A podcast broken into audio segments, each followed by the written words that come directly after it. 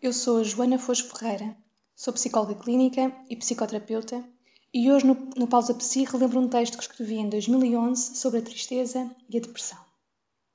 Uma das frases mais marcantes do meu percurso académico, de um professor de quem gosto muito, o professor António Branco Vasco, é só se deprime quem não se deixa entristecer.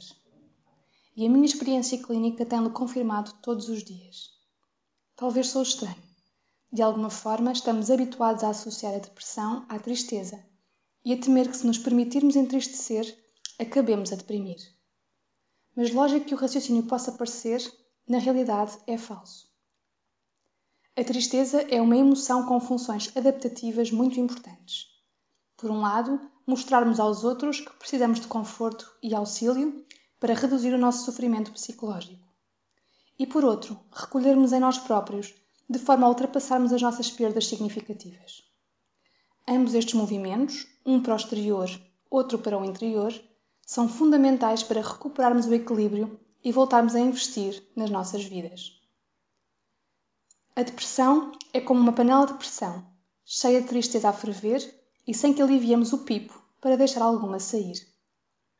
Ao não nos permitirmos entristecer, não libertamos alguma desta energia dolorosa mas real e ficamos inundados por ela. No esforço de não a deixarmos sair, bloqueamos todas as saídas, que são também as entradas, e a vida deixa de fluir.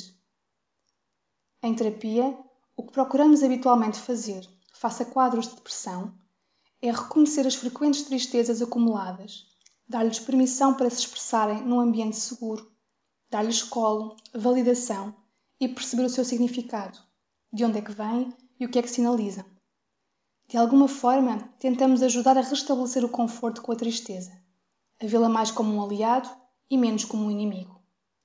E na medida em que se for permitindo entristecer, acredite, vai estar a proteger-se da depressão. Obrigada por me acompanhar nesta pausa psi.